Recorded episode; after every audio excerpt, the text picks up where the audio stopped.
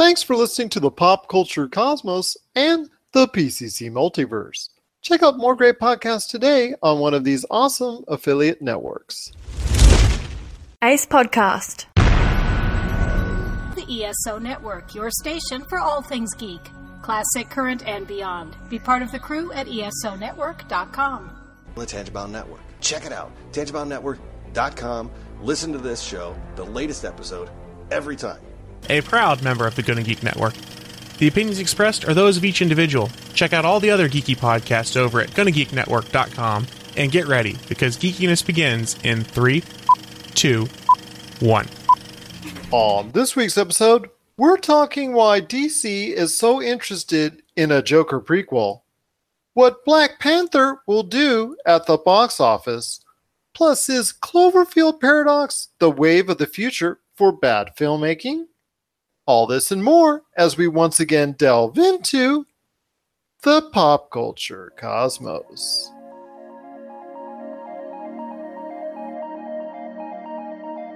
Welcome to the Pop Culture Cosmos. And we're back for another sterling episode of the Pop Culture Cosmos. My name is Gerald Glassford from Pop Culture Cosmos and Game Source. We want to thank you for joining us today on this awesome program we've got for you. We've got a lot to talk about in the realm of pop culture. And you know what? I've got a special surprise out there because I've got a great guest. One of our regulars is sitting in the chair for Mr. Josh Peterson because, I don't know, he may be digging for gold, or I don't know, looking for buried treasure. I don't know what he's doing, but he couldn't make it in today. But out of the bullpen comes the man, the myth, the legend behind the Fantasy Football Pater podcast. It's Tyler Baker. Appreciate you stepping in, my friend. Hey, your guess is as good as mine as to what exactly Josh is doing. Who knows? But I'm so excited to be here. Love your show. Love being on it. It's a pleasure, my friend. Indeed, it is always great to have you on. The room just lightens up when you're ever a part of it, my friend, and the show just is all the better for it. But again, it's great to have you here, and we've got a great show on hand today. Yes. We've got a lot to talk about. We've got Cloverfield Paradox, a Joker prequel. Rob McCallum is standing by in the Cosmic Crossfire. He's going to talk about the aftermath of the Super Bowl. And is it still wise for all these pop culture properties to still be advertising on it? Plus, also as well, we've got Mike Crockett from the Wrestling Podcast About Nothing. He's going to talk about the success of New Japan Pro Wrestling. And is there another New Japan success story on the horizon? But first, my friend, we're going to be talking some Black Panther because it is out this week. I am so excited. I've got my tickets right here for this Saturday night. And I'll tell you what, I'm looking forward to it. It's got a 98% on Rotten Tomatoes, great review scores all over the place. And in fact, it is the all-time superhero movie record holder for advanced pre-order sales. Wow. So I ask you, my friend, are you excited for Black Panther? And how do you think it's going to perform with audiences upcoming starting this weekend? I'm very excited. And like you said, the reviews are all good. And I'm the type of guy, I go to like maybe one movie a month. It's just not me to see a lot of movies. I'm definitely going to this one. The cast looks great. And I want to know about the Black Panther. I want to know his story. I want to know where he's coming from. Movies like Spider-Man and Superman, I already know those guys. I want to know who Black Panther is. So I'm super excited to go see this movie. And you know I am as well. And I'll tell you what, it is just great to see this kind of diversity on the big screen. Marvel actually going ahead and, I don't even say taking a chance, because this is a step in the right direction. Mm-hmm. It is no longer what you would even say a bold step. He has performed very well in Captain America, the Civil War, and he's done a great job of carrying himself in the character so far as Black Panther. And I'm talking about Chadwick Boseman. Mm-hmm. The supporting cast is just doing a tremendous, tremendous job from what I hear. And I'm just so excited to see about Wakanda and learn about more about that area of the Marvel universe. And I'm just excited and how this leads into Infinity War, because I'm all jazzed up because this is going to be leading off a great year, hopefully, for the Marvel Cinematic Universe, a very definitive year for the Marvel Cinematic Universe, in that you have this movie, The Infinity War, and Ant-Man and the Wasp coming all this year, back to back to back. So it's really, really important for this movie that it does well. And so far, the reviews have been nothing but very, very good, very strong. And I'm just so glad to see that it is performing well on a critical nature before it even comes out. Now, I told you about how well it's doing pre-order wise. I was checking the Box Office Mojo, records for the Marvel Cinematic Universe, and worldwide, Guardians of the Galaxy Volume 2, and also as well, Thor Ragnarok, two of the mainstays last year of the Marvel Cinematic Universe. We'll put Spider-Man Homecoming a little bit to the side because it's like a Sony deal. So yeah, it's part of the MCU, but it's kind of not, but it kind of is. But just focus on the Disney Marvel properties right now. They both made right around $850 million worldwide. Do you think, yes or no, that Black Panther, with all the hype and all the interest going into it, will still be able to garner that much income? Or do you think it might fall a little bit short, or might even go higher to even being a $1 billion movie? Wow. I would say yes. I think $1 billion, and I think is as long as it's a good movie, and we're hearing that it is. But I saw Guardians of the Galaxy 2. It was a great movie. So the studio is showing that they can create really good movies, and this is something new, fresh. I think it's going to, I think it's going to break records. I think it's going to be huge.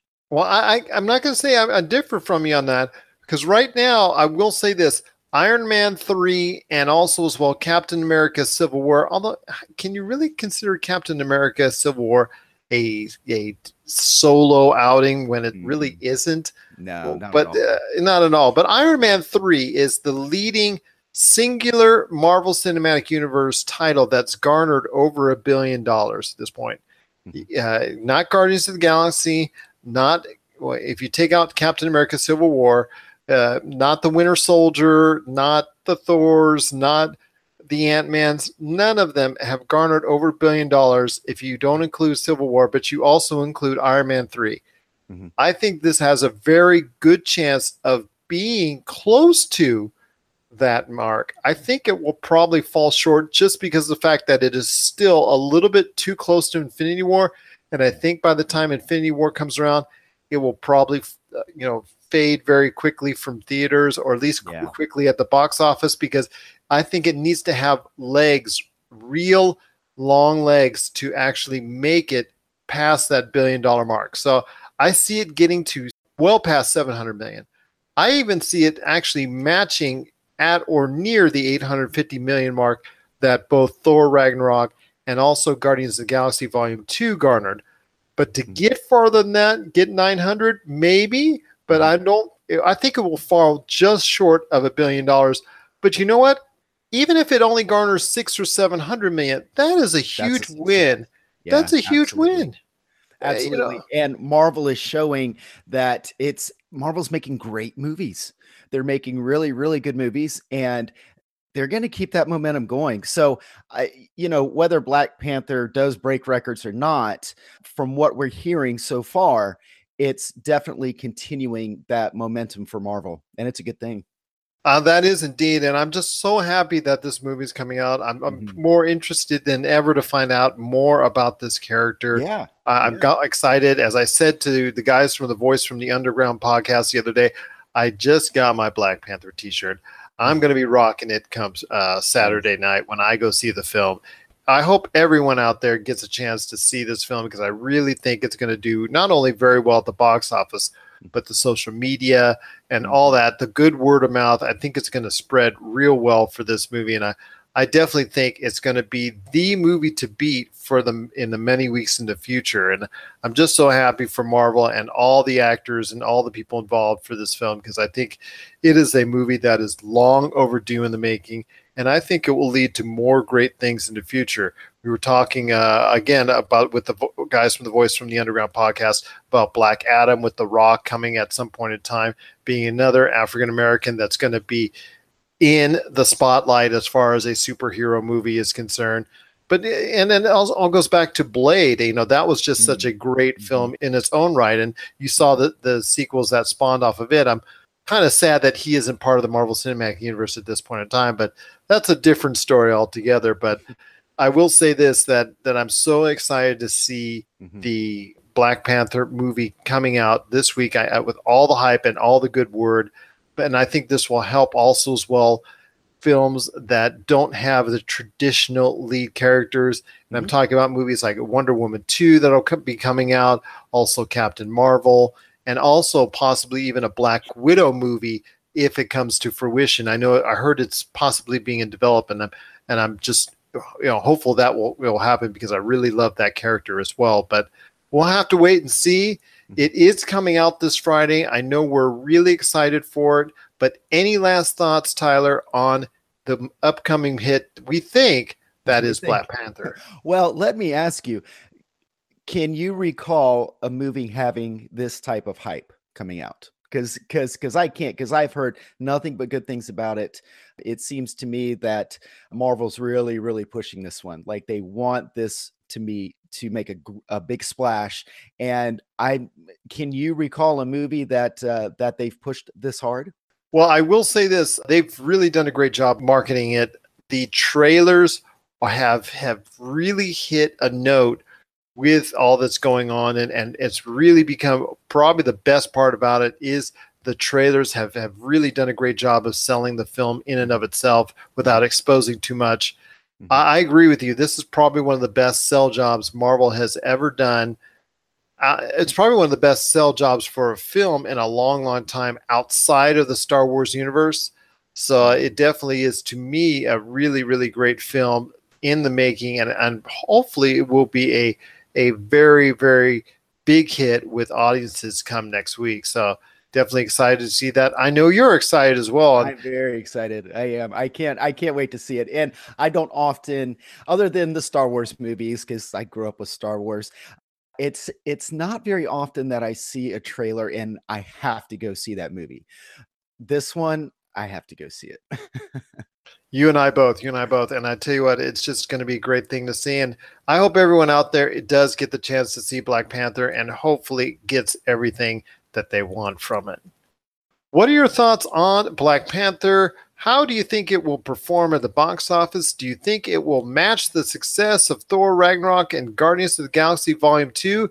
Or do you think it will go beyond it or maybe below it as far as what it will do come next week, the week after, and whatnot?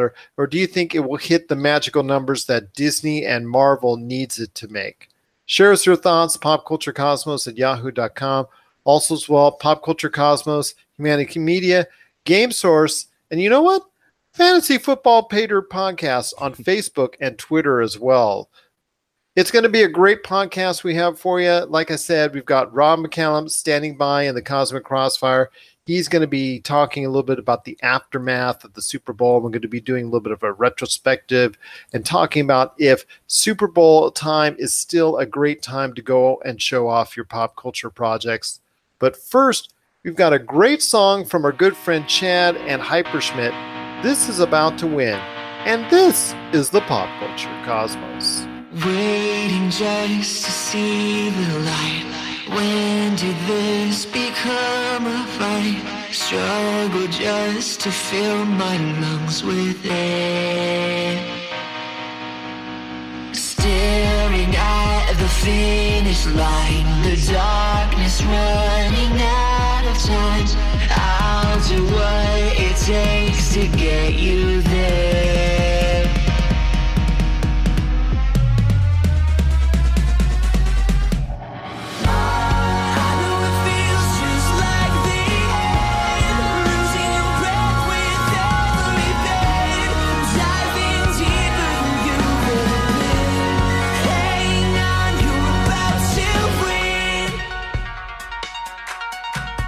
Hopelessness is not a choice, 'cause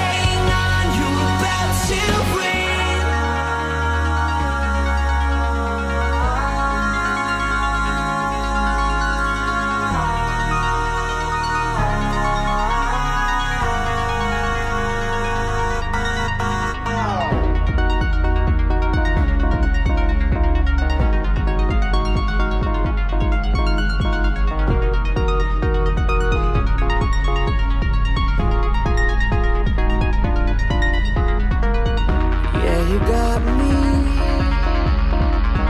Yeah, you got me. Yeah, you got me. Whoa. Yeah, you got me. Yeah, you really got me. Yeah, you got me. Yeah, you I just gotta hear you say. Yeah, you got me. Yeah, you really got me. Whoa. I just gotta hear you say. Yeah, you got me. Yeah, you really got me. Yeah, you got me. Yeah, you I just gotta hear you say.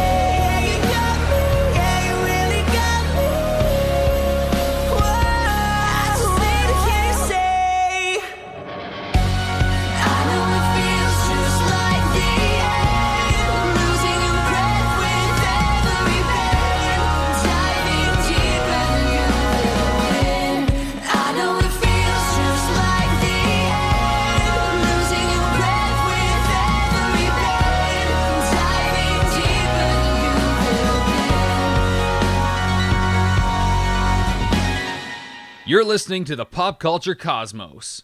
Hello, Marvel Universe! The Earth Station MCU podcast is your home for all things related to the Marvel Cinematic Universe. Join our debrief as we discuss Agents of S.H.I.E.L.D., Agent Carter, upcoming and past favorite Marvel movies, cosplay, comics history, toys, games, interviews, and all things MCU. Whether you're a hero or a villain, a new viewer, or have been reading comics since you were a kid, there's something for you on Earth Station MCU.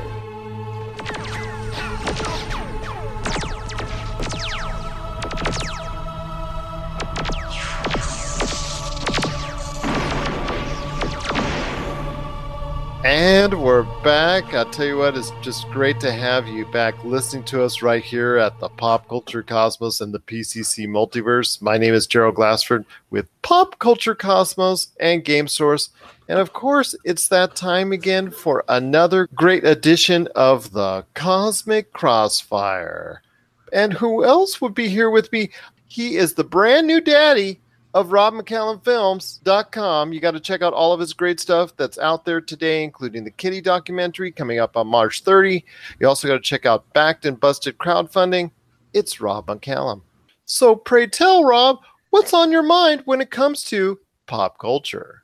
Well, we had a lot of news hit us recently, and despite the birth of my daughter and despite us staying an extra day or so in the hospital, Super Bowl Sunday can't be missed by anybody. You can't escape it. You go on Facebook, you go on Twitter, you talk to somebody in the hallway. It's a buzz. It is the thing that is happening, and it's not always about the game. And for most people in pop culture and entertainment, it hasn't been that way for a while. So I thought we should just talk about the relevance of Super Bowl Sunday.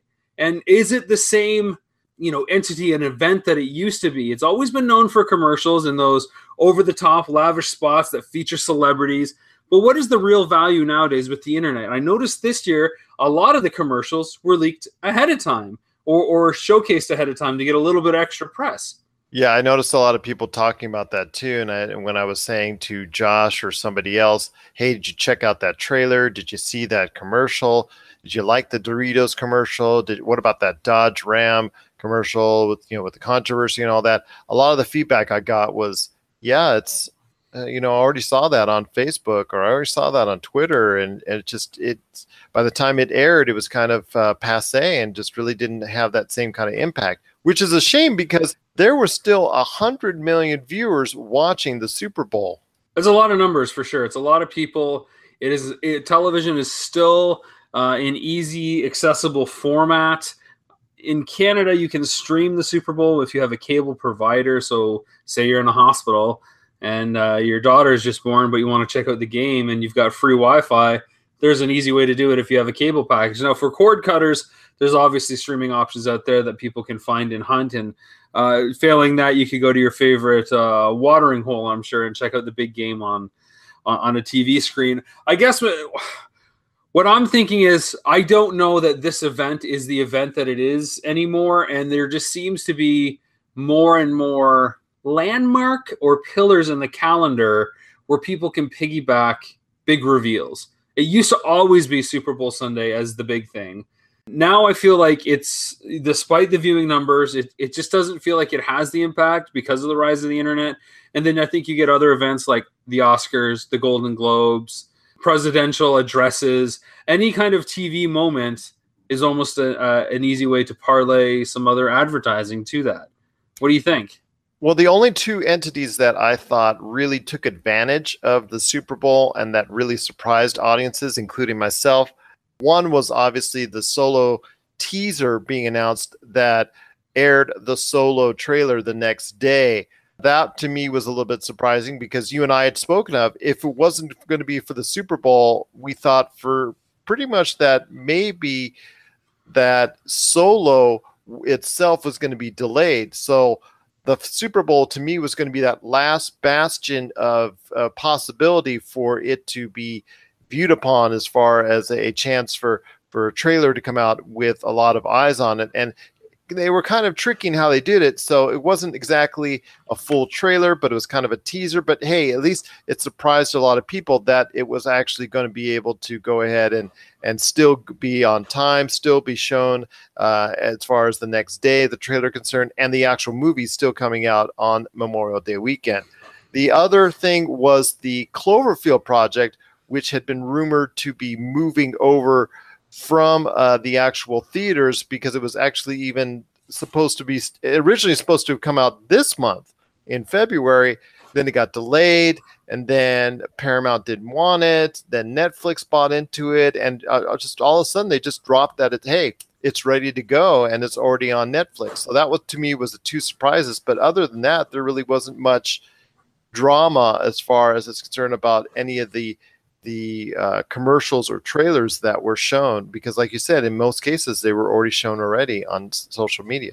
But I agree, because people are jumping the gun now. Like if I missed the big game in the past, because I haven't had cable for a long time, to be honest, I would usually spend the morning coffee the day after on Monday checking out all the commercials as they get archived on different sites, and have some commentary and, talk about it with my colleagues, what worked, what didn't work, what was inspiring, what can we learn and kind of go forward with, what was some cool techniques, what was funny. But this year, because they got kind of stretched out over the week before and leading up, it didn't feel as special as it used to. And now I feel like it's not Super Bowl Sunday, it's Super Bowl week, and everything is trying to piggyback off of that tandem to stretch it out and get more watered down. It's almost like what we see at the box office when the blockbuster season goes from May 25th to, the end of July. Now it's really like, April or March sometimes, depending when that first big blockbuster comes out and how many other slots get filled up. You could easily say May 1st now is at least the start of blockbuster season. And there have been a few big heavy hitters in August. So to see the blockbuster season basically expand by 2 whole months is a really big deal. And that's over the course of 20 years. But still, to get enough, multi-billion dollar franchises come out in that window is no easy feat. So I feel like for Super Bowl Sunday, the importance on the commercials is getting watered down because the technology is giving us more and more access. I get it from an advertiser's point of view, because they want to make sure that their Doritos commercial or their car commercial is talked about, not necessarily in tandem or in relation to the other ads that are out there, but it only gets the piece of the spotlight. But I don't know that that's best, because when you get everybody watching it and you have the viewing numbers that the Super Bowl gets, upwards of 100 million people around the globe watching, everybody's waiting for every commercial. They see something that they may have heard about on the internet, they're tuning out mentally already, or they only watched it on their phone instead of on a giant TV that can make use of all those cinema dollars that they spent to have big name talent kind of showcase their product. I think they're biting their hand off a little too early. Expounding on what you're talking about with the ever-expanding movie season, you might also want to include in some occasions March and April, because in the past couple of years there's been really, really big hits. Fast and Furious, I believe, also as well Beauty and the Beast. They both debuted in that March, April timeframe, and look at them, they actually went over $1 billion on both occasions. And Logan's no exception to that either. That was a March release as well, and that was a lot of people's favorite film from last year. And for that R-rated superhero take on Wolverine to really set the stage for, heroes in tights going forward, that was a pretty bold move. And I would consider, even though it's a small film, and, you know, kind of like a three-hander between Patrick Stewart, Hugh Jackman, and of course, who I forget the actress that plays X-23. But even though it's a small kind of cast and you know, outrun everybody kind of movie, it's a big film, and it represents a huge step forward, an R-rated picture in the X-Men universe. And also as well, an Oscar-nominated adapted screenplay nomination for Logan as well. That was, I think, one of the first, if not the first, superhero movie to actually garner that type of nomination. I know, obviously, Heath Ledger was nominated for posthumously for his work in The Dark Knight, but really, it's one of those key landmark situations for a superhero movies to actually be nominated or thought of in that manner. Yeah, I think in the current days, but which what I would say is like the 21st century movement, because I believe Richard Donner was nominated for Superman back in 78. Not 100% sure, but I believe he got a nod, and I think they got cinematography and other special effects things. You know, you'll really believe a man can fly and all that. But aside from like the original Superman, I mean, not even 89 Batman got these kind of nods that we're starting to see now, where we're really seeing a nice craftful approach to what's going on. I started looking at what we were talking about today, and I'm realizing that the big common thread is Super Bowl Sunday and its relevance and its importance. So I thought we should spend just a few minutes talking about how it's changed, becoming a little watered down. It'll be interesting to see how it's approached next year, to see if it continues to do that and expand more, and if there's going to be more calendar events tied that people are trying to piggyback and like create the next Super Bowl piggyback advertising window, if you will, whatever you want to call it. Well, I mean, as you can tell, this was a Super Bowl themed kind of look at everything that has happened. It's a full-on fiesta buffet that we've already discussed. Indeed it was. And I'll tell you what, if you want to add more stuff to what Rob and I talk about in the Cosmic Crossfire, you can send us an email, popculturecosmos@yahoo.com. Also as well, Pop Culture Cosmos, Game Source, and Humanix Media on Facebook and Twitter, and Rob McCallum Films on Facebook and Rob McZob on Twitter, and also his Backed or Busted crowdfunding Facebook page. You want to check out all the great stuff he's doing there as well. Yeah, thanks for all the plugs. RobMcCallumFilms.com. Check it all out today, and you know, you'll get to see some awesome films about awesome people talking about awesome stories. Awesome indeed to lay on to that. But Rob, as always, it's been a great pleasure. We just truly appreciate you being part of the Cosmic Crossfire. Pew pew, Crossfire!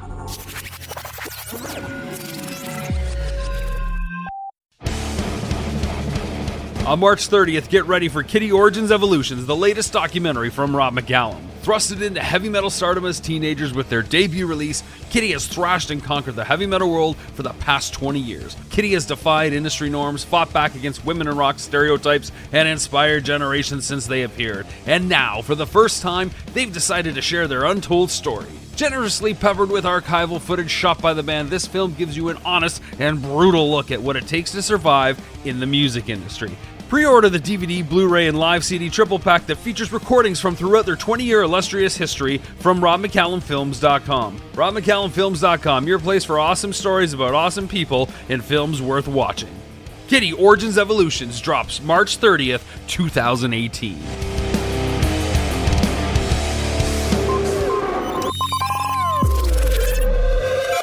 Hi, this is Josh from Ghost Toasters, and you're listening to the Pop Culture Cosmos. And we're back with Pop Culture Cosmos. We truly appreciate you being part of the broadcast. This is Gerald Glassford from Pop Culture Cosmos and Game Source. Just want to make sure that everyone knows out there how to get our great shows. Just got to make sure you check us out every Monday night, 10:30 p.m. Eastern, 7:30 p.m. Pacific on the Podcast Radio Network. Also Friday, 7 p.m. Eastern, 4 p.m. Pacific on the Podcast Radio Network as well. But, of course, you can also catch us on Tuesdays and Thursdays on the Western Reserve Digital Broadcasting Network.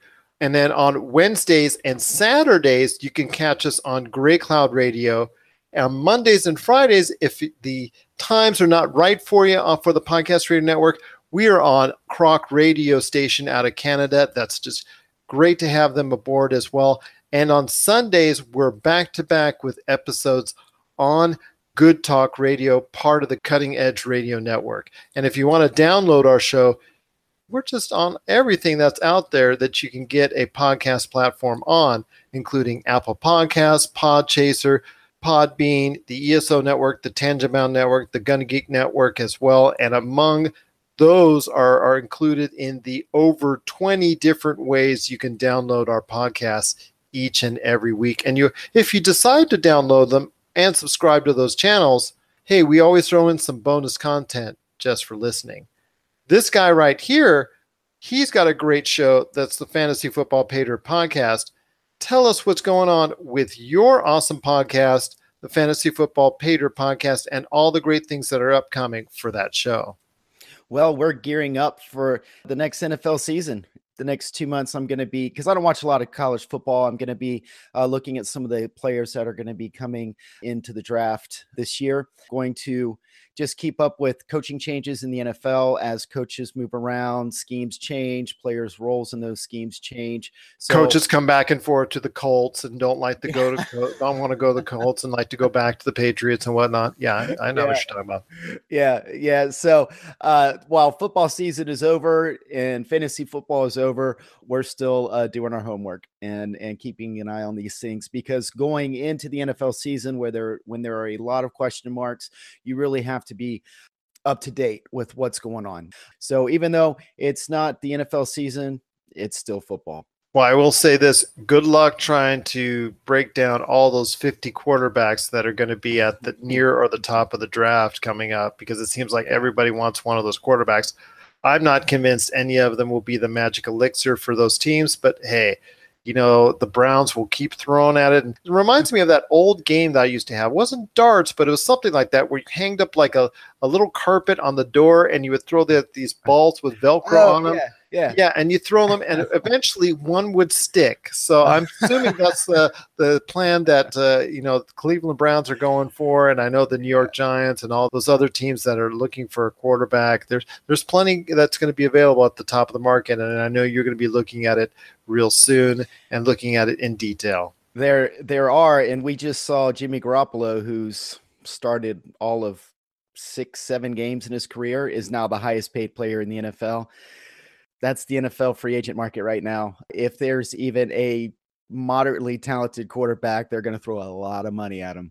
And that they will indeed. It's good to be Kirk Cousins now, I guess. I know. Yep.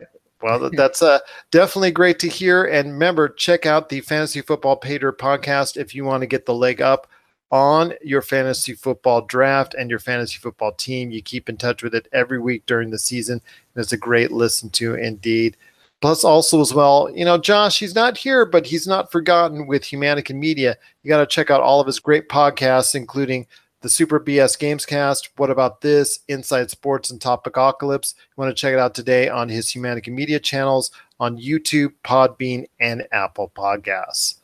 So I'll tell you what, Tyler, I gave you a choice, man. I said, you know what, look, we can talk about the retrospective of the trilogy known as the 50 Shades trilogy, and we would talk about its legacy now that the final one is out in theaters from a guy's perspective. And then I also gave you as far as a choice to go ahead with Cloverfield Paradox and how that's faring on Netflix. I think we should have taken up the 50 Shades deal.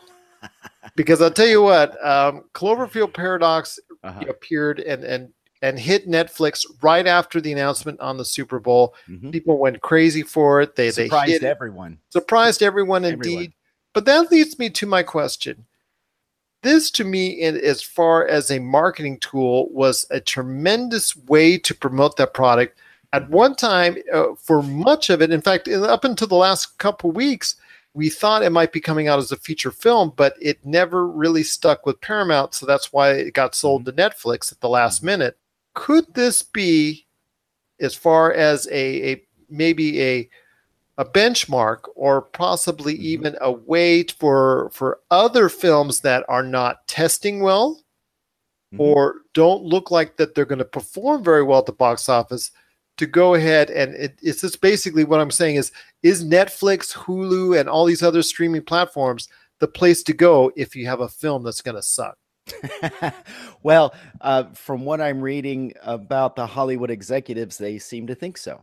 And it was a huge success. Now, you're not going to have the platform of a Super Bowl commercial for every movie that comes out on Netflix. So I think that the Cloverfield Paradox was a little bit of an exception in that respect. But what a great way, if you've got a film and, like you said, it's not really fitting into what the studio wants, dump it on Netflix.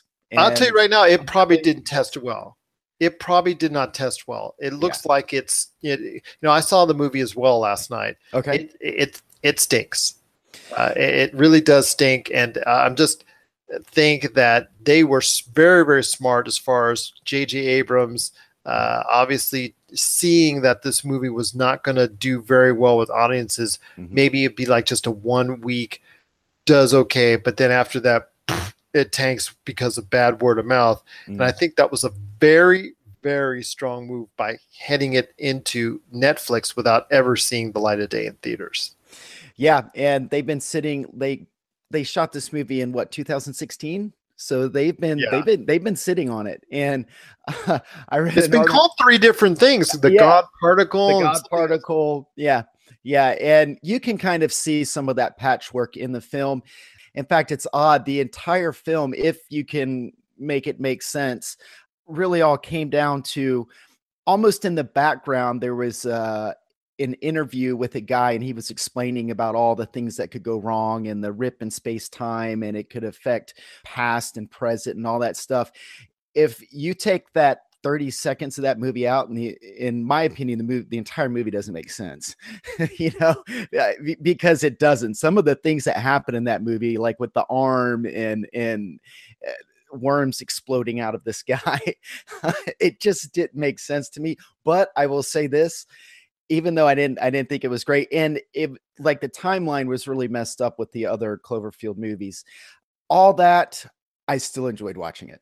Even though it wasn't a great movie, I still was entertained by it. And see, that's a credit for Netflix, because most people are more tolerant of bad films when they don't have to pop down $10, $15, $20, $30 on it, and they can just go ahead and get a part of the Netflix programming. Like, for instance, today I was torn whether or not I should see Terminator Genesis, which is rated an extremely awful film, but I haven't seen it because I've seen the entire Terminator series except for that, but I haven't yet seen it, but it was free on television, so I'm thinking maybe I should sit down and see it. I did not want to pay a dime for it in the theater, so sure. This leads me to believe that this is going to be the way for films that do not test or do not look like they're going to market themselves well. And I know one film already off the top of my head that could have benefited from this, and that was Josh's pick for the worst film of last year, and Dark Tower. If that film could have been going on Hulu or Netflix, I think that film would have been infinitely more successful than it was, because it would have gotten more word of mouth, more buzz from being on a streaming platform instead of failing at the box office like it did. Well, and you touched on something that I think is really important, and that is if you're not expecting a lot. So if we had been watching trailers for this Cloverfield movie for the last month and then went to the theater and dropped $10-15, I think it would have been very disappointing. But the way that it dropped, like, nobody knew it was coming. It was just all of a sudden there. And of course, the Super Bowl ads really helped. People get on it and immediately watch it. They don't have expectations because they haven't been watching trailers for it. They didn't really have to come out of pocket. You know, Netflix is what, $8 a month? I have Netflix. I don't think I know anybody that doesn't have Netflix. So that was really brilliant in that there was no expectations. There was nothing out of pocket. So even if the film wasn't great, it can still do what a film is supposed to do and entertain. And I think that they really touched on something. Is it the wave of the future? I think it could be. What do you think, Gerald? That's a great way to dump a movie.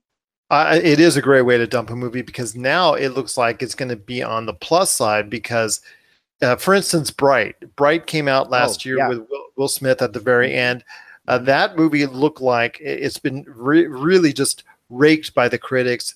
not very well as far as thought of, as far as from a critical standpoint, but yet it garnered initially over 11 million views, which makes it a big success, and it even greenlit a sequel. Mm-hmm. And then you had the Adam Sandler movies on Netflix, which were really roasted over by critics and whatnot, but still have garnered numerous millions and millions of views that I think has made Netflix extremely happy. And I think they even got him working on more projects. But then you saw him do something like Pixels that went to the theater. It was a bomb. And my gosh, it's already out on TV the next day. Now you've got The Cloverfield Paradox, a movie which looked like, for all intents and purposes, probably did not fare very well. Some execs, the J.J. Abrams or somebody at somewhere said this movie is not going to work when it hits theaters, and had the foresight to go ahead at the last minute, veer it into streaming services, do that brilliant marketing plan at the Super Bowl. And you know what? It has paid off in spades, because I'm telling you what, everyone was talking about it this past week. And whether or not it's going to continue, it doesn't really matter, because you and I both know that it probably garnered millions and millions of views, probably way more than what it would have ever done at the box office. So that being said, I think it was a home run, and I think it does set the precedent for bad films going forward, or films not necessarily bad. Mm-hmm. Let's just say ones that look like on paper or look like after test screening that may not perform well at the box office, that might make these film companies skittish. So you know what? We've got this new avenue for generating revenue for first-run films. Why don't we put it there and see what we can do with it? And I think that's just a great idea. I salute everyone involved in making that decision for doing that. And I believe it does set the precedent for the future for films that look like on paper will not perform at the box office. It is kind of a patchwork movie that they did a lot of work on to try to make it a real viable movie. And with what they did with Netflix, I think it was absolutely brilliant. What are your thoughts on Cloverfield Paradox? Do you like it? Or are you like me, where you just thought it would just stunk up the joint? But are you impressed like me that it actually, the move that was made, that it went to Netflix instead of really becoming a box office dud at theaters? Share us your thoughts, popculturecosmos@yahoo.com. Also as well, Pop Culture Cosmos, Humanix Media, Game Source, and Fantasy Football Pater podcast on Facebook and Twitter as well. When we come back, we've got Mike Crockett from the Wrestling Podcast About Nothing. He's stopping by to talk a little bit about New Japan success, and is there another New Japan success story on the horizon? He's going to share his thoughts and a little bit more when we come back. This is the Pop Culture Cosmos. If you're tired of sifting through flea markets for rare and unique games, we can help. Retro City Games in Henderson, Nevada, only 5 minutes from the Las Vegas Strip, has all your favorite gaming staples, classics, and a wide selection of rare games with new stuff always appearing on our shelves. Come in and chat with Nicole or Doug about your love of games and watch as they help you complete your collection or find your childhood favorite. And don't forget, Retro City Games loves trade-ins. So if you have any Nintendo, Super Nintendo, Sega, Xbox, PlayStation, or even PC games, come in and visit Retro City Games today. Welcome to the new metropolis of gaming, Retro City Games. And we're back. It's awesome to keep you here with us at the Pop Culture Cosmos. We truly appreciate you being part of the broadcast here today. And I'll tell you what, it is always great to have him here. He is our aficionado when it comes to what's going on in the squared circle when it comes to professional wrestling.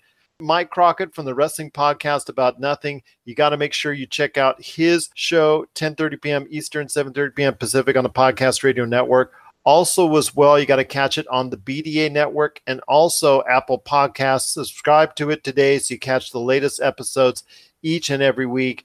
He's got a great show with a man who is tearing it up in Ring of Honor, and that's going to be Brian the Kingpin Milonas. You got to listen to these two when they're together. It's just an awesome treat indeed. My best to Brian, and I'm so happy to see him, seeing that kind of success in Ring of Honor, which leads me into my next question. I've talked to you a little bit about the great things that New Japan Pro Wrestling has done over the past couple of years to make itself try and reach an outside audience outside of the Japanese market. And obviously they have done a pretty good job of that with shows in the US, shows in overseas, their shirts with, especially with the Bullet Club, selling very well. You know, Hot Topic certainly has no problem with it, I can assure you.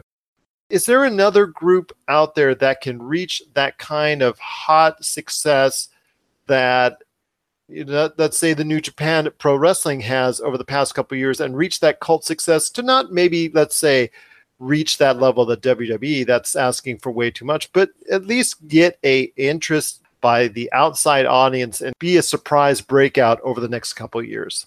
It's tough to say. I don't think there's anyone. I mean, the closest is New Japan. They've done a tremendous job these past years, just gaining exposure and through word of mouth, and through the fact that they've brought in guys like Chris Jericho, who was one of the headliners for Wrestle Kingdom on January 4th, which is New Japan's biggest show of the year. And we thought it was a one-time thing, perhaps, but seems like the day after he attacked Naito. And it looks like that's the next thing for Chris Jericho. So Chris Jericho seems to be sticking around New Japan. And New Japan amazingly sold out a 5,000-seat arena in Long Beach, California in 20 minutes. Ring of Honor is, I mean, there's a Sinclair Broadcasting owns Ring of Honor, and there is a deal that is, I mean, imminent of them purchasing a number of high quality television stations. And if Ring of Honor can get on those additional stations, that will put them in, I mean, just about every home in the United States. And that would be huge for Ring of Honor, and that would really increase their exposure. And, you know, there's always Impact Wrestling, Gerald. We always come back to it every time we sit here and talk. The rumors of their demise, as always, have been greatly exaggerated. They got new people in charge. There's a lot of turnover there. We talked about EC3 leaving. Yes. Rockstar Spud recently debuted. Jeremy Borash, the voice of Impact Wrestling for 18 years, as he is leaving. Not only the voice of Impact Wrestling, but behind the scenes, just a driving force, just a very motivated guy. And to have him now moving over to WWE, I mean, Don Callis and Scott D'Amore are the guys in charge of Impact Wrestling now, and they have said that they're making some changes. And I mean, it's bearing out right now. It's bearing out right now that the fact that they are changing things up, and who knows what can happen. They have a television presence on Pop TV. I mean, not a ton of people know where Pop TV is on their cable dial, but they're averaging about 300,000 viewers, I believe, per episode. I think that's the number that's been going by the past few weeks. Yeah, it's I mean, it's holding steady. It's not increasing. It's not really going down. But yeah, so I mean, New Japan is at the top. If you want to pick one that could. I mean, you can't say anyone's going to challenge WWE, but someone who would step out from the pack and be an alternative, I would say New Japan. And if this deal goes through with Sinclair, that could very well be something that really opens up some eyes and really gets some people focused on Ring of Honor going forward into 2018 here. Well, one thing I am happy for, like I said, is Brian Milonas, Kingpin. He now seems like he's a very stable part of Ring of Honor. If he gets even higher up on the card, in fact, if he's even given a shot at the championship, I'm hoping you're refereeing. But maybe as it may, I still think that there are a lot of great things for Ring of Honor. Like you said, if they do secure those television stations, that could bring them into a higher light. And you're right. There is not a whole lot of choices out there for any organization that can reach that kind of success that New Japan has reached in the past couple of years. That, you know, the Bullet Club basically fell into their lap, and they've been able to go ahead and try and maximize it, and done a very good job in doing so. In fact, you see them out on the streets, and if you ask them, I'm not sure if those individuals might not even know what the Bullet Club means. They just know it's a hot T-shirt to wear and whatnot, or the Villain Club, or any of the shirts that they're currently promoting. So it's definitely a great thing to see that New Japan is doing very well abroad, outside of the Japanese market. But I agree with you. I don't think there is that one entity yet that might break out. But if there's anyone, it may be Ring of Honor. Impact, yeah, it's still the same old story with them, and I don't think that's ever going to change. And what did I say last time? I think they were the cockroach of wrestling that, you know, just even a nuclear war won't actually just, you know, destroy them, and they'll just stay alive throughout no matter what, you know, people throw out at them. So I do want to say, you mentioned Kingpin, Brian Milonas is part of Ring of Honor. As much as the hard time as I give him, I mean, just the fact that he's been around for so long and finally he's getting a regular spot with the national company. He's going all over the place to TV tapings and, you know, getting on national television. He's part of a tag team with the Beer City Bruiser now, and they're backing up Silas Young, who's the television champion of ROH now.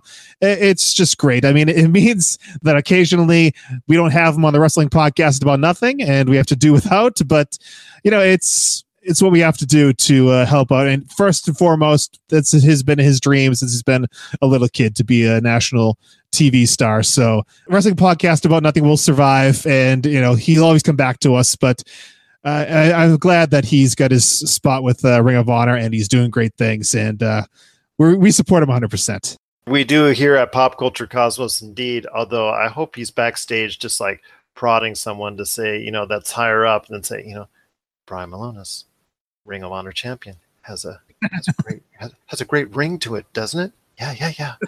But, you know, at least I'm hoping he's doing that. You know, it's always, you know, backstage politics and whatnot. But again, I'm here with Mike Crockett. It is the Wrestling Podcast About Nothing. You want to check it out every Tuesday night, 10:30 p.m. Eastern, 7:30 p.m. Pacific on the Podcast Radio Network. Also as well, the BDA Network, and of course, Apple Podcasts and so many other podcast outlets as well. You cannot miss this show each and every week. That's the Wrestling Podcast About Nothing with Mike Crockett and, of course, the Kingpin, Brian Milonas. Mike, as always, it's been a great pleasure having you on the show. You know, you're always welcome back, and I'm going to get you back on before, you know, the big day. You know, have they trademarked WrestleMania to the point where you can't say WrestleMania or advertising it yet? Like you know, that super thing? The big event. Let's just say the big event, Gerald. Yes. Okay, sorry. It's in April. Okay. I just wanted to make sure, you know, that big event in April, you know, starts with a W. Definitely going to get you on beforehand. We're going to talk more about not only the WWE, but the future going forward. And, of course, everything going around that's important in the world of professional wrestling. And, as always, Mike, you are the man when it comes to pro wrestling. And I'm just so grateful to have you on once again. Thanks a lot, Gerald. Just want to say really quickly, we have a website. If you want the big hub for everything Wrestling Podcast About Nothing, it is the WPAN.com, THGWPAN.com. That is the hub. You can find where we are. You can subscribe to us and all our various outlets, and it's all right there in one place, the WPAN.com. Thank you very much, Gerald. Well, I still want to see, you know, you holding up the Ring of Honor World Championship for Kingpin Brian Milonas one day, and you're going to put it right on that side, I hope, correct? You're going to be waiting a long time to see that show. Okay, fair enough. Once again, it is Mike Crockett from the Wrestling Podcast About Nothing. You got to check out all of his great episodes today on the Podcast Radio Network, BDA Radio, and, of course, Apple Podcasts and so many others. Mike, thanks so much again, as always, for being part of the Pop Culture Cosmos. For the latest reviews and opinions on everything pop culture, head on over to our brand new site, www.popculturecosmos.wordpress.com. And we're back to close out the show. This is the Pop Culture Cosmos. My name is Gerald Glassford from Pop Culture Cosmos at Game Source. Thanks again for sticking around and enjoying the entire program. Want to thank real quick Rob McCallum from RobMcCallumFilms.com and Backed and Busted crowdfunding. Want to thank him for joining me, as always, in the Cosmic Crossfire. Also as well, Mike Crockett from the Wrestling Podcast About Nothing. You got to check out his show Tuesday nights, 10:30 p.m. Eastern, 7:30 p.m. Pacific on the Podcast Radio Network. Before we head on out, DC is now, looks like it's even going a little bit further into production in this prequel for the Joker, which we kind of passed off at one point in time. We were kind of like, you know, making fun of the DC schedule because it was all over the place with all these different projects and all these supposed things that were going to come on the screen. And what they weren't doing was trying to provide a good film at the time because, you know, outside of Wonder Woman, I can't even count any DC films lately that have actually, you know, really garnered well with audiences or sustained a nice profit outside of Wonder Woman. Justice League was a severe disappointment. In fact, it cost the head of DC Films his job. So I ask you, this Joker prequel, produced by Martin Scorsese, directed by Todd Phillips of the Hangover movies, and also talked about with Joaquin Phoenix playing the role of the Joker himself, seeing this combination does get me interested. Do you think it will be the magic elixir that DC needs to put themselves back on the map as far as the superhero universe? I think on paper, absolutely. I mean, those are some heavy hitters. And I also read that they want to have Joaquin Phoenix just for this movie and have Jay Leto back for the other Joker movies. That kind of makes sense to me. But man, I haven't seen Joaquin Phoenix in something in a while. And if when I think of the Joker and it being a prequel and how it's going to turn him into the Joker, I can't think of anybody I would rather see play that role. Scorsese, yeah. I mean, that's on paper, this looks like it could be a big deal. He is very, very good at transforming himself into the role, as opposed to, and I've always said there's like two types of excellent actors. There's those actors who take a role and make the role transform into them, like Jack Nicholson. Jack Nicholson is Jack Nicholson pretty much in every role, except for the roles transform into him.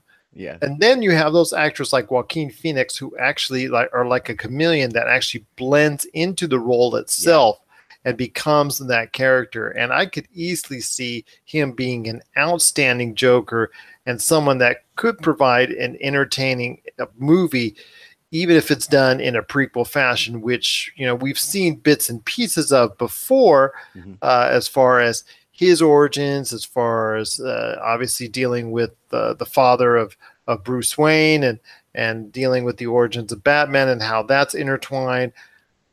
I'm, you know, obviously we're going to have to deal with that aspect as well with him as a small-time criminal and all that. If people know that comic book series, as far as how his origins came to be.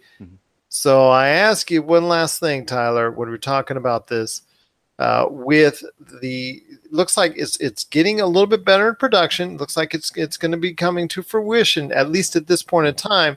Do you think, of the DC projects that are out there, do you think this is the best option for DC outside of Wonder Woman 2? The best option for DC going forward? Do you think this is better than Black Adam or Green Lantern or Aquaman or Justice League 2 or anything else that's out there?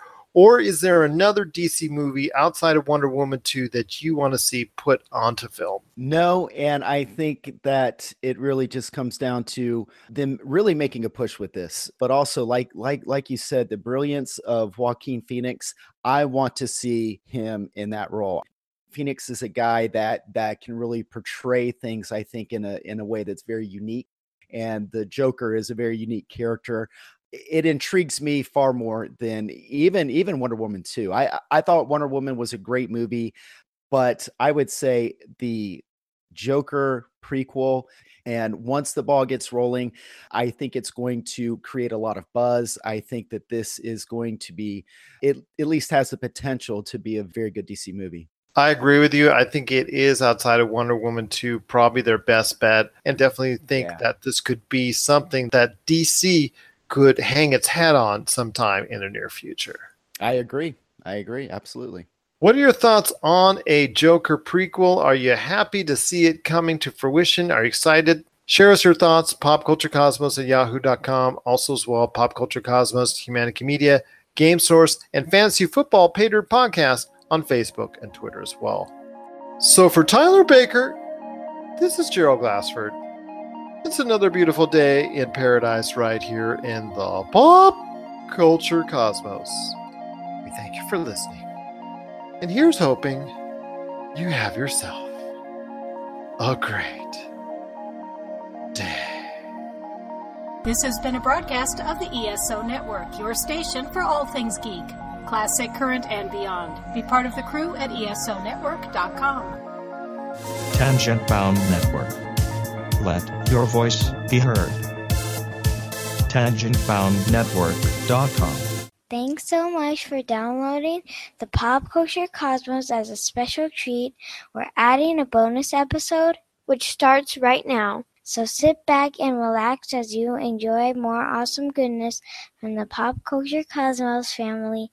And stay tuned as more great podcasts are on the way. Thanks again for listening to us here at the Pop Culture Cosmos. Super BS. Super BS, Super BS, Super BS, Super BS, Super BS. Hey everyone, Brank here. I recently had the opportunity of speaking with Rick Lagnese, the U.S. community manager of Warhorse Studios, about their forthcoming game, Kingdom Come Deliverance. It sounds like it's going to be amazing, and we hope you enjoy the interview. Cool. Hey, everybody. It's Branky here. I've had the pleasure today of talking to... Who am I talking with, actually? You are speaking with Rick Lagnese, the U.S. community manager of Warhorse Studios. Nice, man. Warhorse Studios. Rick, how long have you been working with Warhorse Studios? Well, I've been with Warhorse Studios now for almost 2 years. I believe it was 2 years ago in March, and then in May I became the U.S. community manager. Nice. How did you get in contact with them? They're in the Czech Republic, yeah? They are, and I am in the good old USA. So, let's see. Long story short, I was a fan of the game before. Before even the Kickstarter.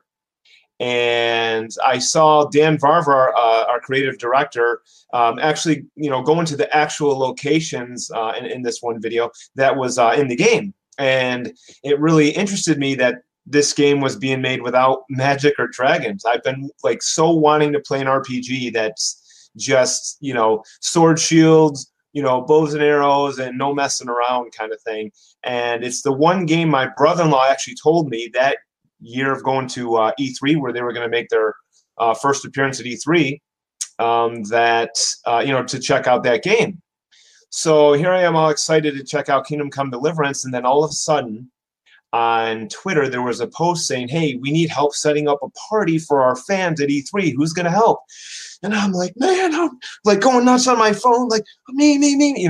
And so they had said, okay. And we, basically started talking. I started Skyping with Toby, our PR manager, and JR, our marketing manager, about this party to set up for the fans at E3. And I'm freaking out, telling people I know, I'm actually talking to these guys who are working on the game that I've always wanted to, that I've been waiting for.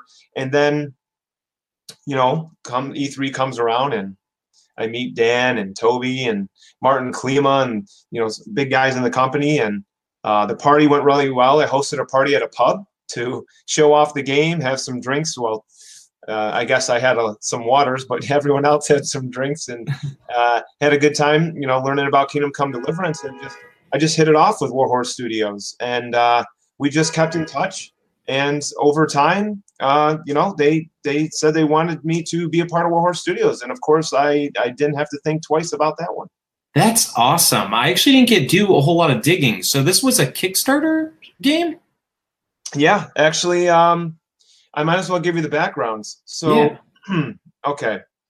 What's interesting is that there's really never been a game ever made before based on medieval Bohemia in 1403.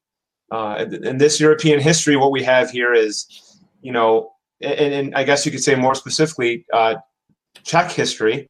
That's what Bohemia is, modern-day Czech Republic. And it's never been done before. And Dan Vávra and Martin Klima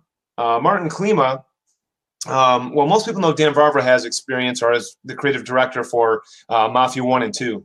While Martin Klima, he was the author of the pen and paper fantasy RPG Dragon's Lair.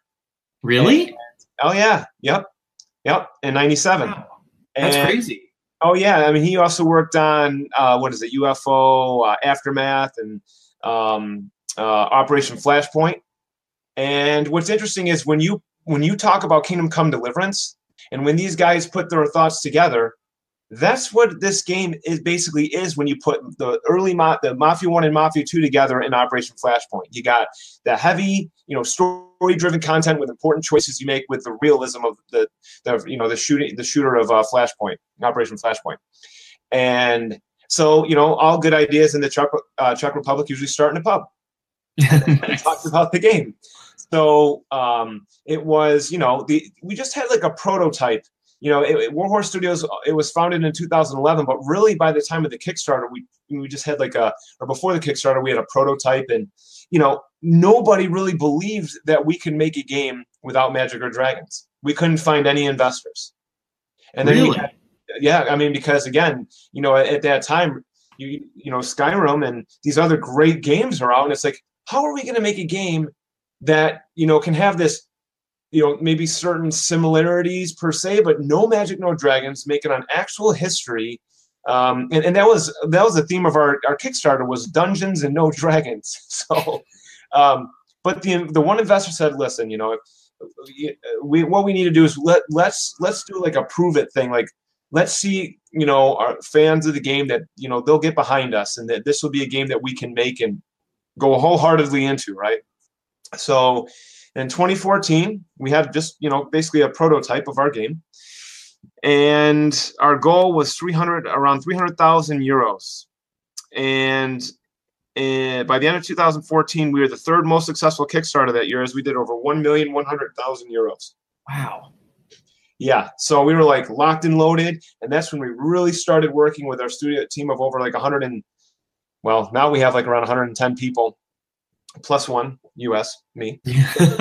Are you the only person in the U.S. working on the game? Yeah, I am. So I'm like a hybrid guy. I do a lot of community management, a lot of PR, and, it's just exciting to see all this come together, because this is the one game that my brother-in-law and I wanted to, see at E3, and now I'm working with these guys, and I get to manage the Steam forums, and, I love it, because I talk to the guys and gals all day long.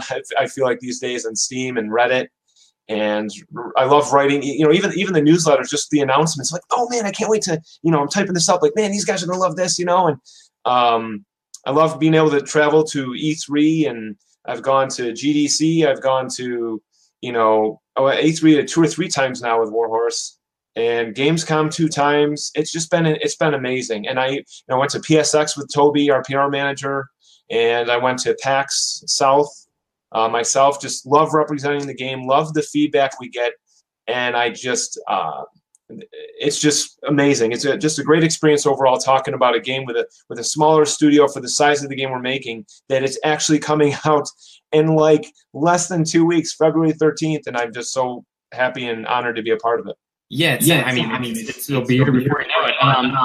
How long have you been in the gaming industry before you joined Warhorse? So that's another thing, is this is, always the interesting part is I really was like be like a wannabe journalist. I try to have like a team of 10 people and just try and see what angles worked, and had, people write about different things. And I tried to, lead a team, and we just kind of got to a point where I didn't even have, I don't know, I had to take a step back, because I'm like, man, I just don't see me being able to keep this going for a long period of time. And I just kind of stopped. And we weren't well known or anything. We were just getting our feet wet. So the bottom line is, I got really lucky. Thank God. Yeah, that's crazy, man. That went from like, hey, you guys find something to dream come true job. Yeah, absolutely. And you know what? I know that I'm very fortunate, and I just don't think I could ever take it for granted, because I know people work really hard, to try and have a job like this. And I can never not but give my 110% every day that I'm for sure. And you're working really hard for it right now, man, with all your traveling. So we actually have been dodging the name of it, man. Kingdom Come Deliverance, coming out February 13th. We're all super excited. You've explained a little bit about the premise. It's a game like fantasy RPG with no fantasy elements. It's a medieval, I should say, not fantasy, medieval RPG. Sorry, I know exactly what you said earlier. It's not fantasy. It's dungeon, no dragons. What, like, who are the main characters in the game? And we know the setting now, Bohemia, but who are the main characters that the player is going to get to know? Okay, yeah. So being that, you know, it's an open world RPG, like we said, and it's based on, you know, medieval Bohemia, and it takes place in 1403. So you play as Henry, son of a blacksmith. So Henry is the guy you play as. And there would be a lot that goes on with Henry, but what's interesting is Henry isn't going to be like some lord or, you know, like some king. He's going to be the humble son of a blacksmith who, you know, tries to, you know, become a soldier and get the respect from his captain and the rest of the soldiers and so forth. So, but he will have many important decisions and things to do in the game. And he comes under the service of Sir Ratchet Kobelia. And what's important right here is if you've seen the box cover art, it shows Henry with, you know, kneeled with the sword. You know, he's sword facing in front of you, so to speak. He's, you know, bowing down, if you will. And this sword is something that was, again, son of a blacksmith, right? So it was the last thing that he made with his father for Sir Ratchet Kobelia. It was the last thing he made before his father and mother were murdered right in front of him. And because what happened in actual history, even though Henry himself is a fictional character, I mean, it is a video game after all, you know. But King Sigismund of Hungary had invaded Bohemia in 1403 with the mercenary raid called the Cumans. Okay. And the Cumans are a nomadic tribe. So they were actually... once came from Asia and were forced out by the Mongolians. And now they've been in Hungary for the past 100 years. So they've learned the language, they've learned the customs, of course. And they come over with King Sigismund to invade, like I said, Bohemia, and actually abduct King Sigismund's own half-brother, who's King Wenceslas IV. So he took advantage of a situation because King Wenceslas was he was a bum. He was called the idle king. I mean, what most people don't realize is at this point in time in history, this is where the Holy Roman Empire was going on. I mean, the Pope was there to crown King Wenceslas, and he didn't even show up for his own coronation. He just was a man that liked to party and mess around. So King Sigismund saw this as an opportunity, and he abducts his own half-brother, and they actually did invade your hometown, your homeland, which is Silver Scalus, and burn it to the ground. And in the game, it shows that, you know, these events happened, and then your parents were killed in front of you. And excuse me, as you barely escape, and I don't want to give away, you know, all the parts of the story, but right? But you a lot of this is actually seen in some of our trailers. So yeah, you know, as Henry tries to go back and bury his parents, the sword is taken from him.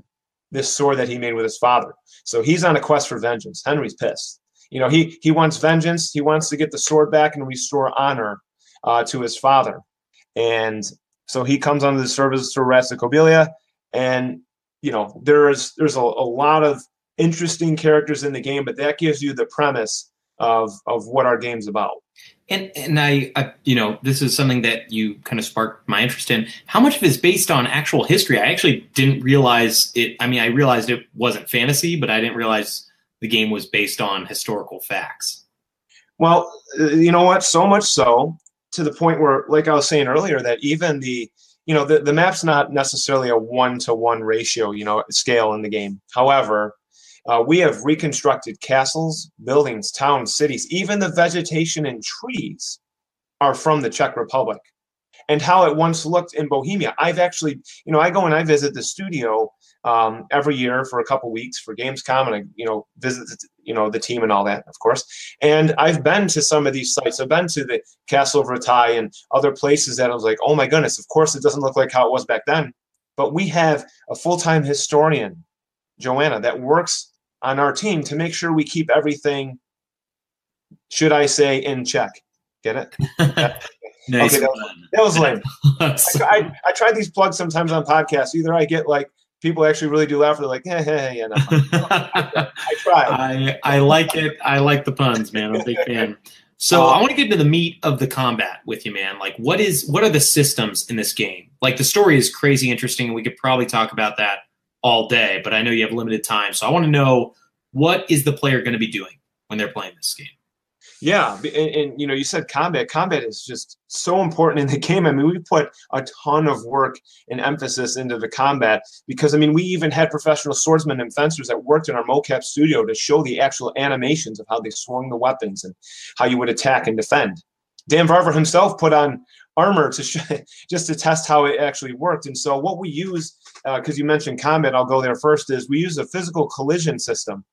So what we do is we're actually calculating the amount of damage you do based on what weapon you have, what type of armor they're wearing or not, and how hard you actually hit them. So if you have a sword and you just barely hit them, and even if they don't have a lot of armor on, but you barely hit them, you won't do as much damage as if you had greater impact, which means swords will cling off swords. Literally, they're not going to go through each other. A sword will hit off shield and armor. You know, it's actually fantastic when you're in the middle of a battle, in a bigger battle, and man, just you try to run in like Spartacus, but you can't, okay? Because we try to make the combat very realistic. And you'll get knocked around like a ping pong ball if you're trying to go and try and take out a bunch of guys, because it's not going to happen. You can't just go in and take out like, you know, taking out even like 2 or 3 guys at a time, you'd have to be really super good and really pay attention, because you're going to have to work with, you know, the people who are fighting with you or use some strategies. But the thing is, you know, our game is a very story-driven game.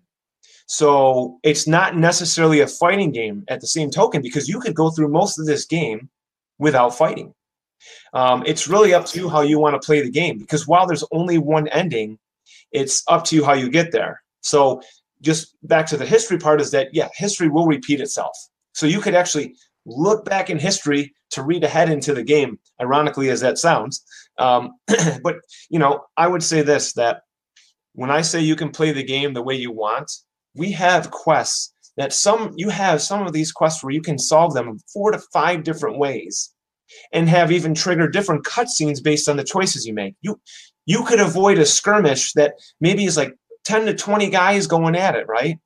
And I could be like, hey man, dude, I just had this awesome skirmish, and it was like, I took out this Gain Lord, and you're like, man, I talked my way out of it. And I didn't even have to have that happen.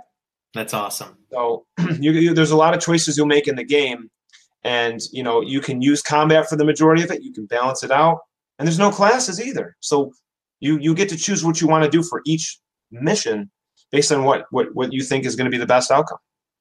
So it is, you mentioned like the gameplay, how you can choose any type of style. It is an RPG, right? We talked about this earlier on. Definitely a role-playing game.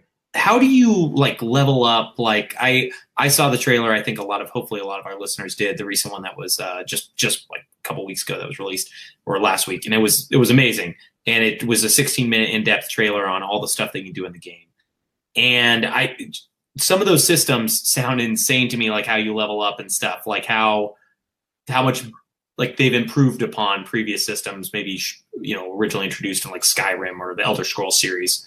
But in case I'm wrong, like how do you like level up and get better and learn to charm your way out of fights?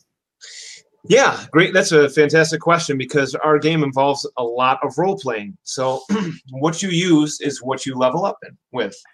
If you want to, you know, increase your fighting skills, well, then you're going to want to fight, of course. If you use, you know, there's even perks that you unlock too. So there's different perks based on what weapon you use, or based on your, you know, persuasion skills, intimidation, impression, and your, you know, of course, the speech skill. So it's really interesting, because the more people you talk to, you can unlock more skills for your speech, which unlock perks. For example, one of the things we showed off in some of our gameplay footage at Gamescom was that it's almost like a chess game when you're talking to some people, because you can choose, if, again, like I was saying, if you want to use your speech skill, or maybe you want to try and impress them with your speech skill. So you know, if you're talking to a nobleman, you might want to wear the right clothes, because you can have a high speech skill, but what good is it if you're not wearing the right clothes, right? You need to fit in. Or what if there's soldiers around, or maybe there's someone you want to intimidate? Well, you might want to be wearing some heavy armor. Maybe you want to wear some blood, or wear some blood. Maybe you want to have some blood on your clothes, and or not clean it, because you can clean your clothes. So keep them dirty, keep them all, you know, ruffled up so you can intimidate somebody. But what's interesting is they have skills too. That's where the chess game comes in. And if you level up your speech skill enough, you might have a perk where you can actually unlock to see their skills to have a little bit of a head start. Oh, that's awesome. Yeah, and this is really a video game. As realistic as we make the combat, you can get these perks that will help give you advantages as well, to make it more, you know, where we give you that challenging perspective and that fun perspective, and we put them both together, and it makes for some really intense combat. Not to mention the choices you make, because again, this game technically wouldn't be labeled as a fighting game, because you get to play it how you want. So, you know, the speech skill, impression, these skills work together. And keep in mind that this is a living world. So these NPCs have their own stats, as I was saying, as well. So you got to pay attention to what's going on around you. Yeah, man, that just sounds like incredible. All the same, I can't wait for 2 weeks from now, or a week when people listen to this. So do you know if the game changed along the way? Because development cycles, I feel like I remember hearing about this game quite a bit of time ago. So I was wondering if you knew if it changed or evolved in any way over the past 4 years, or I can't remember when it, you know, was started. Yeah, I mean, we really went full force with, you know, in our with the succession of our Kickstarter into 2014. And the thing is, it really did evolve in a way, because we had planned in the beginning 3 acts. And the first game, we were making it so big that the first 2 acts ended up becoming, you know, Kingdom Come, our first game. And so that's what's really exciting is, like, we've made a much bigger game than expected, to the point of, like, the average person will put in like 50 hours. And then if you want to be thorough, you could definitely put in around 100 or more. And it just evolved into this really big game with rich content of history. Or if you're not into history, it doesn't really matter either, because you can just play it the way you want. And you know, sometimes people get reminded of Skyrim in that sense too. But, you know, otherwise we've really stuck true to what we've always wanted to do. Dan Vávra, Martin Klima, Victor Boken, Thomas, you know, they wanted this game to be how they wanted it to be from the very beginning. So the integrity of the game has stayed the same. Okay, that's amazing. I mean, I just hear about so many games that go through drastic overhauls that I was curious. I was like, was Kingdom Come originally a submarine game? You know, I'm just messing with you. But yeah, no, because the Kickstarter obviously was showing this way before. That's great. I really didn't know it was a Kickstarter. I normally when games are mentioned in the news, they mention that they were previously successful Kickstarters. So that's awesome. That's really, really cool. I love Kickstarter games for the most part. So how big is your team now? You did mention more than 100 people. Yeah, maybe estimating around 110. Is it like the second biggest video game studio besides the Witcher team in all of Czech? Because I can't imagine any other team that size besides them and maybe CD Projekt. Yeah, you know, honestly, I'm not even too sure, but all I know is we make it happen with the team we got. Yeah, we try. I mean, it looks amazing. I mean, it looks like you guys make it happen. That's a good sized team, especially for like. I mean, I know you could always, you know, want more people to work on assets and work on things, but that's still 100 people is a good sized team. I definitely think so. So what do you think of the press so far given to Kingdom Come Deliverance? Like the write-ups in Game Informer. I heard about you guys on Kotaku. It must have been at least 3 years ago. Maybe it was at the Kickstarter time 4 years ago. But what do you guys think about the press, like things that people have been saying so far about the game in advance?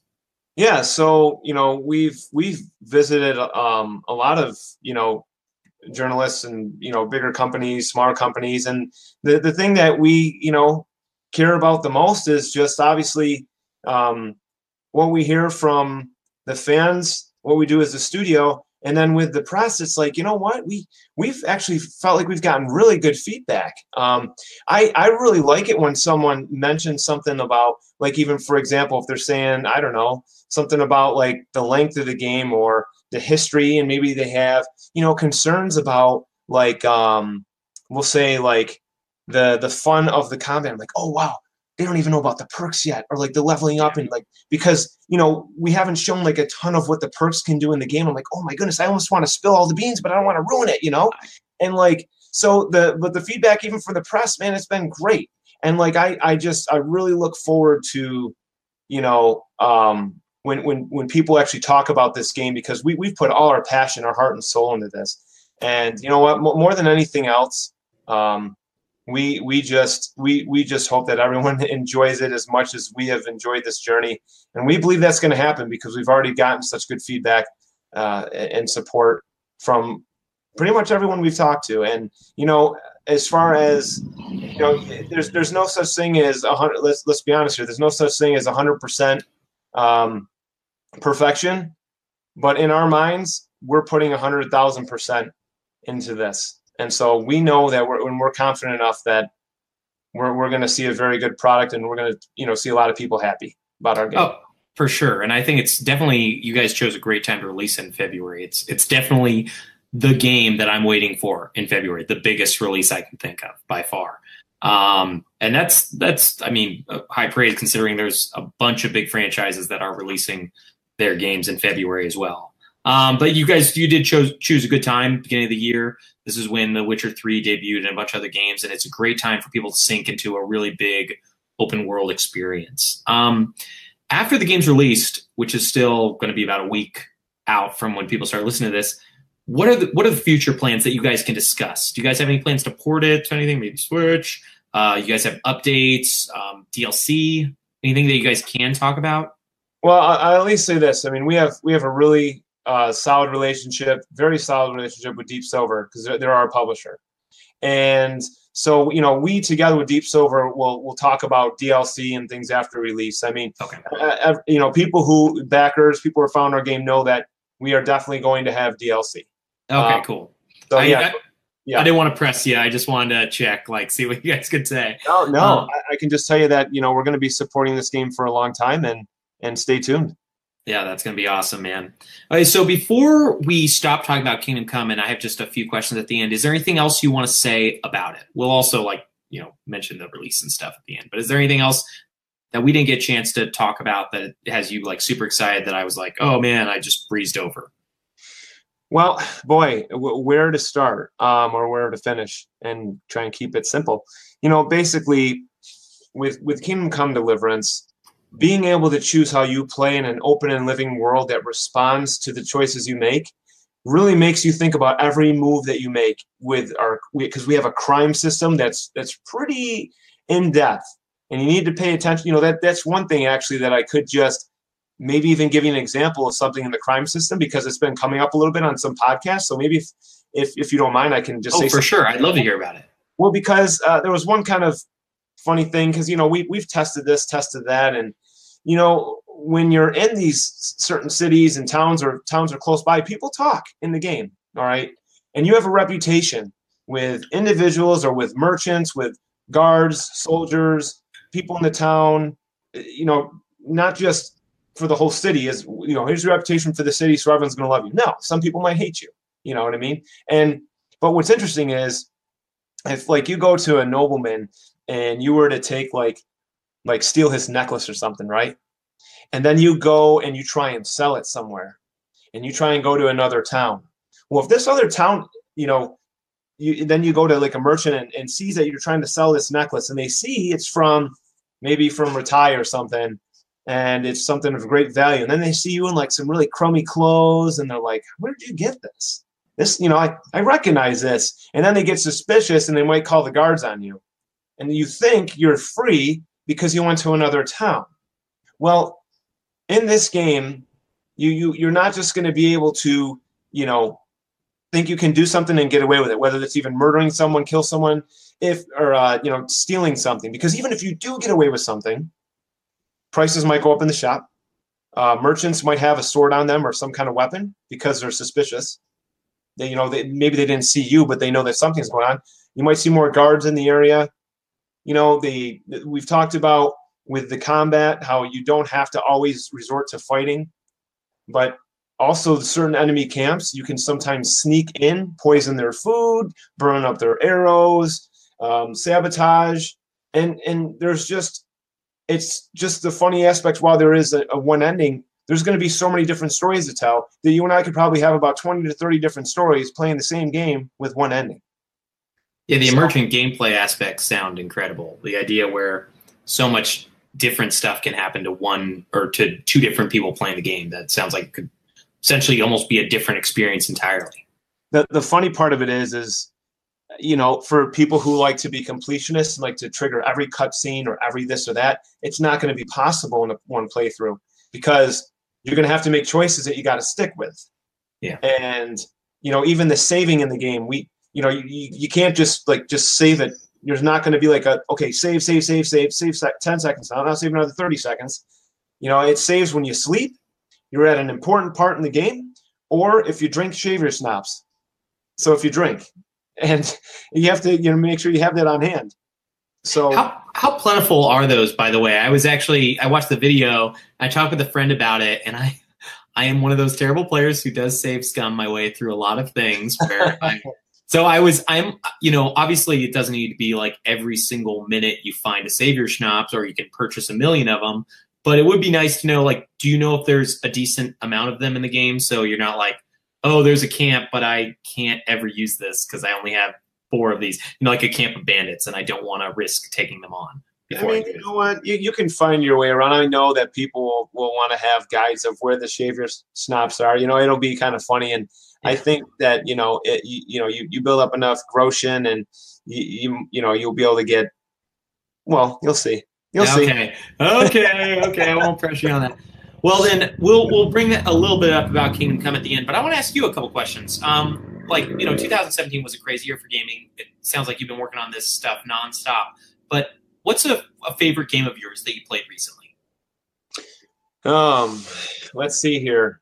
It's a tough one because, you know, I actually have 5 children and been married now for over 15 years. And my point with that is I've only been able to play so many games, and there's still some that are on the back burner that I want to get to that might have been my, you know, favorite game of the year. So with that said, last year, Dark Souls 3, I love Dark Souls. I love dying, kind of. Yeah. I love the challenge. I played through Neo, beat that like a month ago. Yeah, and I gotta say though that the game that I just really enjoy playing and I've always loved him is Ghost Recon. I love. Oh, you played Wildlands? Yeah, I love Wildlands. Matter of fact, I had the opportunity to go and hang out with the creative director for Graw 1 and 2. Oh. He was the creative director for one of them. The other one, he was like a lead, and it was an amazing. I was like, you realize that's like my favorite of all time, like Ghost Recon series. So yeah, Wildlands, and then I just started getting into Monster Hunter. But that's great. Yeah, it's a lot of fun. I wouldn't like it if I was by myself, though. I think it's a game you got to play with other people, in my opinion. What else? But I still have Horizon I need to play, Zero Dawn. I still need to play Uncharted. I haven't even gotten to Gears of War 4. My goodness, I don't know if I'll ever be able to keep up. I have The Witcher I still got to play. Well, I mean, that's we have a couple guys on our podcast that have families, and I'm married as well. It's hard to find time with family life, but I would say if you ever end up finding yourself with a Switch, definitely check out Breath of the Wild. That is, even if you're not a big Zelda fan or Nintendo fan, I think it might be something that you'll do. Right there, I've put in about 150 hours into Breath of the Wild. Okay, good. Oh, no joke, man. Zelda is overall my favorite series. Has to still be The Legend of Zelda. It just has to be. Yeah, and I play Mario Kart with the kids. We have Mario the Odyssey. Yeah, we beat that. So, oh yeah. Well, it sounds like you got a decent. You have a good amount of games you got to play from 2017. You missed out on a few, but man, I mean, those Breath of the Wild, Ghost Recon, Neo. I mean, those are some good games, man. So you got to at least get to play some of the greatest hits. Absolutely. Oh, and Cuphead. My kids. Oh, that's amazing. Yep. Oh, man, you pretty much played our Game of the Year list last year, which was like Cuphead, Breath of the Wild, Mario Odyssey, and Hellblade. One of the guys on our group really loves it. So I want to play that one, too. I've heard it's amazing. Okay, so we got to talk a little bit about how you got in the game industry. But one of the things I love asking people I get a chance to interview is, what's like a word of advice that you can give for anyone who's interested? They don't have to be interested in game development, but just somebody who's interested in getting into the games industry, whether it's on like community side or development side or any way that they can just be a part of it. Because I know that's something that a lot of us love and would love to be a part of. You know, honestly, and I have no problem saying this, I'm not your prototype for someone who, you know, should be in the gaming industry based on credentials. Oh, you know, sure. I have done really well in, you know, other jobs that I've done, especially in like regards to sales or management. And because of that, the skills that I've learned in life led to this moment. And if you want to make it in anything in life, you can't worry about what others think about you, meaning whether they think you're qualified or not. When you go in and do anything, you have to be 100% confident in yourself, because if you're even just 90% confident in yourself, it's not enough. You know, it's not a matter of ego. It's a matter of that you believe this is where you belong. And if you believe that, then the company that you're interviewing for or trying to work for is going to have a good chance of believing it if you do. I mean, you know, you can have a degree, but you know something about a degree is that doesn't equate to experience necessarily. And yet, at the same time, if you don't have experience, all I got to say is it comes to drive, because I told you, I was in the right place at the right time, and I wasn't just I was a fan, but there's a lot of things in life that I use to work with this job, and I just like to be a very passionate person in general. So you need to be passionate. You need to have that motivation that you can't give up. You gotta, I don't want to say fake it till you make it, but you gotta really believe in yourself, and you just never stop. I mean, anything in life, I can't say it enough, because I didn't have all the not to be insulting, but so-called qualifications. Well, I think it helps that you're a super affable and really nice guy, as well as well-spoken. I was about to say self-spoken, which doesn't mean anything. Well-spoken. So, I mean, that's a huge sell. I think the company, once they met you, realized like, hey, this is somebody that we want as part of our team and somebody who can relate to the U.S. audience. Because, I mean, you know, when I was talking to them, they're like, hey, we're 15 hours, you know, different time zone. This is not going to be possible to talk to you. So. You know what? They have a good knack for talent. The team has a great source of talent, and they even have some young guns that are new to the gaming industry. But we have a great group of people. And you know something? When you start to, you know, because whether we like the word or not, we all make judgments. And you can make a judgment saying, you know what? This person believes in our – you have to believe in your product. Yeah. And it's sad, because I've – different industries are in. You can see when people are selling a product they don't believe in. Well, you know what? I obviously believed in the product, and it's so much so where every time I present it to the press, the game, every time I show it to the fans, I act just like I did when the first time I saw Kingdom Come Deliverance. When I listen to the music in the game, that's like, because the music we use is like very rich and just medieval history, and we use a symphonic orchestra, and I listen to that, and I just feel like I'm in the game, and it's just always that same intense, passionate feeling I have. So if you have that, you know, let the company know who you're working for, or want to work for the game, and just go for it. Talk to people. You have to get yourself out there, and you have to be diligent, because otherwise someone else is going to get it. Oh, I totally agree with you, man. And that actually brought me up to a question I didn't get a chance to like bring up. Who did your guys' score? It sounds like it's going to be amazing. Oh, well, we have Jan Valta and Adam Sporka, our music composers. Oh, man. Excellent. Yeah, even in, like, for example, the monastery inside the churches, that you will even hear a Gregorian chant. Oh, and, nice. Okay, yeah. So they did their homework and made it worthwhile. It's all about the immersion, baby. Yeah. No, I mean, I can't wait, man. February 13th can't come soon enough. Yeah, man. Is there anything else that you want to say? We're going to plug this a little bit more before we close, but is there anything else that I didn't give you a chance to talk about? You know what? I'm just so appreciative of the fans. You know, I mean, as a community manager, you, of course, you know, deal with a lot of interesting things that go on in forums, right?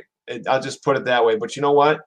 At the end of the day, I'm even thankful for people who just sometimes want to come in and say your game sucks. And I'm like, you know what? The fact that they're on the forums, I don't believe that they just believe it sucks. Otherwise, I don't know if they really waste their time to jump in there. I just think a lot of times some people are just as passionate as me about the game, and they're just mad because they just want to see the best of it, and they're worried that it's not going to be or something, you know. And to them, I say, like, I'm thankful that even they're on our forums, and I'm thankful to the fans that are listening, because I know when you play this game, all these worries are you know, or these, you know, not that there's a lot of worries per se. I'm just saying any like doubts you had about this or that, like even my most favorite games, like the new, I'm sorry, I go off on tangents sometimes. No. I'd love to hear this. You know, even like the new God of War, for example. Yeah, it looks different, but you know what? You know, when you play that game, when you start to enjoy it, all these concerns you had because you're so passionate about the game start to just crumble, because then you realize you're playing a video game that you've been waiting for years, and it's going to happen. It's going to happen. We're so close. I just feel like if I could just, you know, like run right now or go through like some time warp to February 13th, I'd probably do that. I'd probably be there. Just, you know what I'm saying? And so, you know, I can't pitch a 100% perfect game, but I can pitch this, that you know, the people who've been waiting will not have to wait much longer, and you're going to get your hands on it, and you're going to feel like you're actually there in the game, and you can play it the way you want. And I can't wait to hear about all the stories. And I thank you, everyone, for your support. Yeah, man. It's going to be amazing. February 13th, PS4, PC, Xbox One. Is there anything that these people listening can do to help get the game more? I mean, it's already got a lot of visibility, but any like pre-ordering on Steam or following you guys on Twitter or Instagram, or is there something that we as listeners, as fans can do to help the game out before it comes out? Absolutely. And I got something for all you guys. Stay tuned, because tomorrow, I'll just say it, tomorrow we're going to be going over an amazing contest, and it's going to be about, you know, following our Twitter account, you know, retweeting and saying something that you're most excited for Kingdom Come Deliverance. I mean, obviously pre-ordering is a very big blessing to us for support, and, you know, just keep following what we're talking, our tweets on Twitter. You know, you can go to our website, KingdomComeRPG.com. We have updates for our backers, so you can go there and you'll see the backers updates and rewards, and just keep following us, man, because we're going to be coming out, we're pumping out stuff every day, updates and stuff, it seems like. And you're in for a treat tomorrow. Follow us on Twitter, Warhorse Studios. And do you guys have an Instagram or not right now? No, we, you know, Facebook. Yeah, Facebook. Okay, Warhorse Studios, Facebook, KingdomComeRPG.com, Warhorse Studios, Twitter. Man, I am excited. By the time they're listening, this sounds like this survey, giveaway thing, whatever it's going to be, will be a little bit old, but we're still super excited. I can't wait, man. It's going to be amazing. Oh, absolutely. And you know what? Even though, I mean, we're not going to even have a winner until February 12th. So okay. Well, then the listeners will hear this. If you're hearing this, go check it out. You got still some time. Thank you so much, Rick. It's been super awesome. Rick Lagnese. I got your name, right? You got it. Thanks for having me. Oh, man. It's been awesome. Thank you so much. Have a safe flight. I appreciate it. We can't wait to play this game. Talk to you soon. Thank you. Thank you guys for checking that out. If you wouldn't mind, please rate or review us on iTunes. Send us an email at superbscast@gmail.com, or find us on social media, Instagram, Facebook, or Twitter. Thanks again, and talk to you all soon. Super BS.